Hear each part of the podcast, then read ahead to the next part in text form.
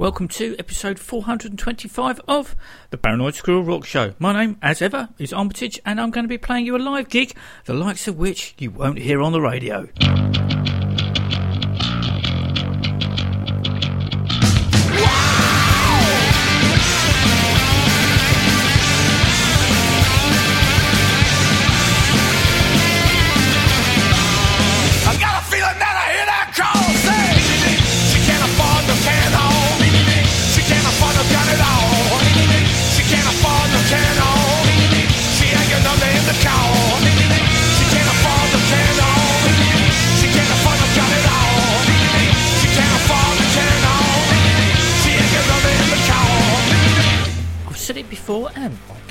Again. When a band records an album, all the tracks should be played live. Otherwise, what's the point of recording them in the first place? I mean, a band doesn't actually have to be in the same country, let alone the same studio produce an album these days. I'm old school. A band should rehearse the bugger out of the songs, refining them live as they go along to see what works and uh, which ones need mending. Uh, then, when said album is completed and released on the tour to promote it, play it in its entirety with the super best fan of favourites as the encore. Between albums is when the band should play the best of set. Yes, I know. I live in an ideal world. Hardcore Superstar have a brand new album called HCSS out between April 21st and 28th, depending on which territory you reside. Last time the band headlined over here was just over five years ago, but in the interim they've supported to uh, much surprise and raised eyebrows, the 69 Eyes in 2011, and most recently in 2013, Buck Cherry. Clearly, the band are familiar with the new tracks, but obviously, us paying punters aren't. So it was extremely brave and bold for them to play almost all of the said album on there when we touched the sky tour, which kicked off at the garage in Highbury last Wednesday. That was the 11th of March. Future and non-Walk Rock Radio listeners, which of course the squirrel and my good self attended. To be honest, even though we'd only heard two tracks from HCSS, that would be Glue and Don't Mean Shit, all the songs from it that Hardcore Superstar played were welcomed like long lost classics. They even played the seven minute epic Fly at the expense of Liberation and Someone Special, which is akin to Motorhead not playing the Ace of Spades or Overkill. However, I don't think anybody minded.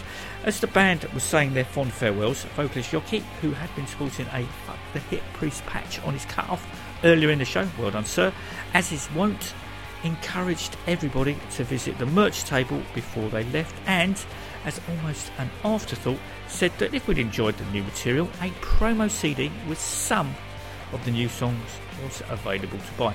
I picked it up think it was going to be the aforementioned Glue and Don't Mean Shit, and if my luck was in, a third track. Full album. Full freaking album. Obviously, no artwork, just a Gain proudly presents, etc., in a white, uh, a white card sleeve.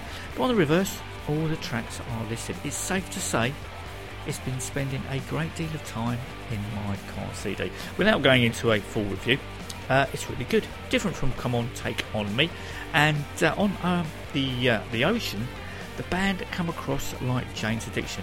If you wish to buy it, which I recommend you do, and you can't wait for the official release date, the band are touring right up until I think the uh, 10th of April, so it could be a win win situation. Great live show, and then off to the merch table for a full promo album that'll only set you back a tenner. If you can't make it, my condolences, as this is what you're missing. Until next week, take it easy.